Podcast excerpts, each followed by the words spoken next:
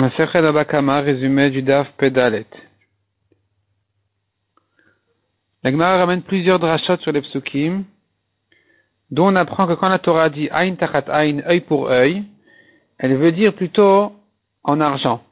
Quelqu'un qui a blessé son ami, qui l'a aveuglé, il donne un œil pour l'œil qu'il a blessé, ça veut dire il paye en argent le prix d'un œil. Et la Gemara ramène là-dessus plusieurs drachot. Certaines drachot sont repoussées. Les drachot seraient de dire par exemple, on ne peut pas dire que quand la Torah dit œil pour œil, ça veut dire il faut vraiment l'aveugler, parce que il se peut des fois qu'il y en ait un qui a un grand œil et l'autre un petit œil, donc c'est pas un œil pour un œil, c'est pas égal. Donc forcément, ça voudrait dire en argent. La Gemara repousse cette dracha. De là, la Gemara arrive à une autre dracha qui dit quand on parle d'œil pour œil, c'est de l'argent et pas vraiment de l'aveugler, parce que si tu dis comme ça,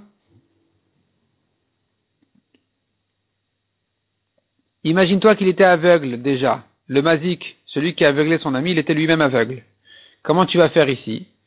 Certainement, tu devras appliquer le passouk en argent. Donc la Torah parle d'argent. Egma repousse cette rachat aussi en disant non, il se peut que quand c'est possible, on l'aveugle, et quand c'est pas possible, il n'est pas tour. Autre drachat encore dit l'Egmara, c'est écrit dans le passouk Ken Yidnatenbo. De même que lui a donné des fois à son ami, ainsi on lui donnera. Pourquoi ce langage de donner ici? Donner, ça fait allusion à l'argent. Ça fait allusion à l'argent qui passe de main en main. La Gemara dit en réalité il y a un passouk de trop qui nous permet cette racha.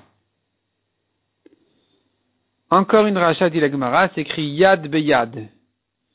Main pour main. Main pour main, c'est ce qui passe de main en main. Ça fait allusion à l'argent. À nouveau, la Gemara dit, c'est un passouk de trop. On aurait déjà pu le déduire du passouk précédent. Et ça te laisse entendre par là qu'il s'agit de quelque chose qui passe de main en main, qui fait donc allusion plutôt à l'argent. Encore une racha. La Torah dit œil pour œil et vie pour vie. S'il a tué, il perd sa vie. S'il est aveuglé, il perd son œil. J'apprends de là qu'il n'a qu'à payer son œil pour un œil et pas un œil et la vie. Et des fois, il se peut que quand tu l'aveugles, il se peut qu'il va perdre la vie en même temps, il va mourir. Et la Torah dit non, c'est que l'œil pour œil, donc dans ce cas-là, donc tu dois comprendre qu'on n'a pas à prendre de risque, il n'aura qu'à payer en argent. La Gemara repousse ça aussi en disant on n'a qu'à vérifier, on appelle un médecin qui vérifie s'il va mourir en l'aveuglant oui ou non, et s'il n'est pas censé mourir, et on l'aveugle. S'il meurt ensuite, c'est pas de notre faute. La Gemara prouve même que c'est comme ça qu'on devrait dire. Donc cette rachat est repoussée.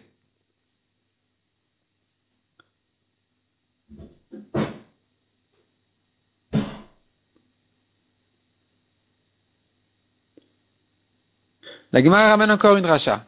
On apprend du passouk qu'il faut lui payer la douleur même dans un endroit, même lorsqu'il doit lui payer aussi le dommage, la blessure. Donc tu comprends de là qu'il lui avait payé la blessure, parce que si on l'avait blessé à lui-même, alors lui-même, le mazik, a subi aussi une douleur.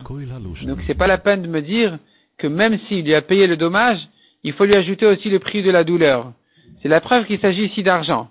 Il a payé le dommage, on n'a pas inclus dans la douleur, il doit lui ajouter la douleur. La Gemara repousse cette rachat aussi.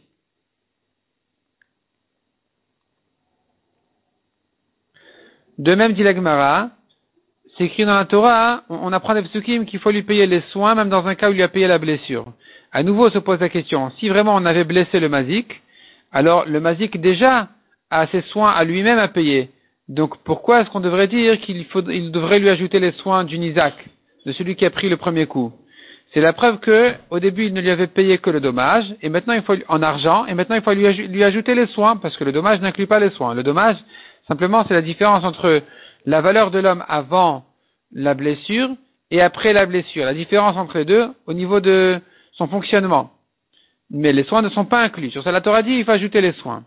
La Gemara repousse cette preuve aussi. Encore une dracha, on ferait une xerashava du passouk entre l'homme qui a blessé son ami et un homme qui a tué un taureau ou qui a blessé un taureau. Et donc on apprend cette xerashava. Selon la conclusion de la Gemara, on l'apprend du cas d'un viol, où là-bas il est question de payer en argent, donc ici aussi, il devra le payer en argent. Et la Gemara ramène après tout cet anaïm, elle ramène à Rabbi Elézer, qui dit que, d'après lui, en fait, on n'évalue pas le prix d'une Isaac, on n'évalue pas combien vaut l'œil de celui qui a été aveuglé, on évalue l'œil de celui qui l'a aveuglé, du mazik. Comme dans un cas de kofer, dans un cas de racha, il se rachète à lui-même. Ici aussi, il doit payer le prix de son œil du mazik lui-même.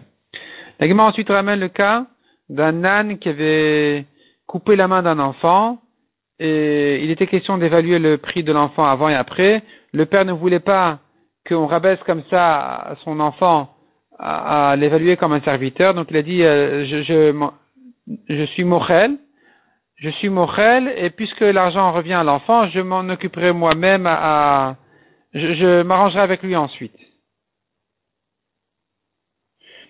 Encore raconte la Gemara, un taureau avait blessé donc la main d'un enfant, et Rava a dit, allez évaluer combien il vaut. Quel est le nézec, le dommage, combien il vaut en tant que serviteur avant et après. Alors on lui a demandé, mais à Babel on n'a pas le droit de payer, on ne rend pas chayav les gens de payer ce genre de choses. Il leur a dit, c'est vrai, mais si il va prendre sans l'autorisation du bedin, on ne va pas le lui enlever. Donc il faut savoir combien il mérite, pour savoir combien il va garder s'il a pris quand même. La Gemara explique que Rava y suit son opinion qui avait dit, un taureau qui a été blessé par un taureau ou un homme, un taureau donc qui a pris un coup d'un taureau ou d'un homme, on le fait payer à Babel. Un homme qui a été blessé par un taureau ou un homme, on ne le fait pas payer à Babel. Et après un long développement, la Gemara conclut et dit comme ça, il nous faut deux conditions pour le faire payer à Babel. Le problème se base en fait sur les psukim qui disent que pour juger, il faut des dayanim smuchim, des juges qui ont eu la smicha. La smicha n'était qu'en Eretz Israël. La vraie smicha qui passait de maître en élève, depuis Moshe Rabbeinu, elle s'est arrêtée en Eretz Israël. Donc à Babel, on ne peut pas juger. Mais quand il s'agit de quelque chose qui est, premièrement, fréquent, et deuxièmement, que quelqu'un a une perte d'argent, nous, à Babel, allons le juger en tant que chaliach des juges d'Eretz Israël. En leur nom, on va le juger à Babel. Mais quand c'est quelque chose qui n'a pas de perte d'argent ou qui n'est pas fréquent, eh bien, dans ce cas-là, on ne va pas le juger à Babel. Et la Gemara donne tous les exemples et tous les cas.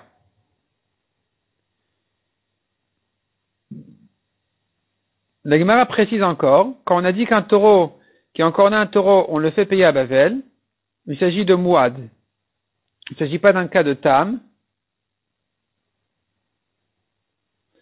Il s'agit d'un cas de Mouad, puisque dans un cas de Tam, en fait, Tam c'est un knas, c'est une amende, c'est pas considéré comme un vrai prix qu'il doit lui payer.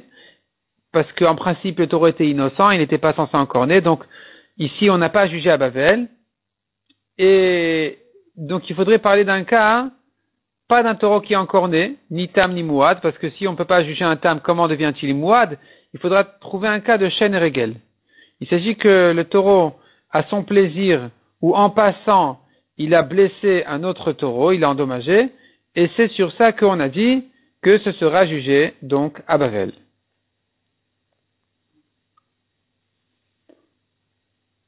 La Gemara dit encore, en ce qui concerne la douleur, la Mishnah dit, il faut lui payer la douleur, même dans un cas où il n'y a pas eu de nézec, même dans un cas où c'est une douleur qui était sur son ongle, où vraiment il n'y a pas eu de vrai dommage, la personne n'a pas été endommagée, il n'a que souffert.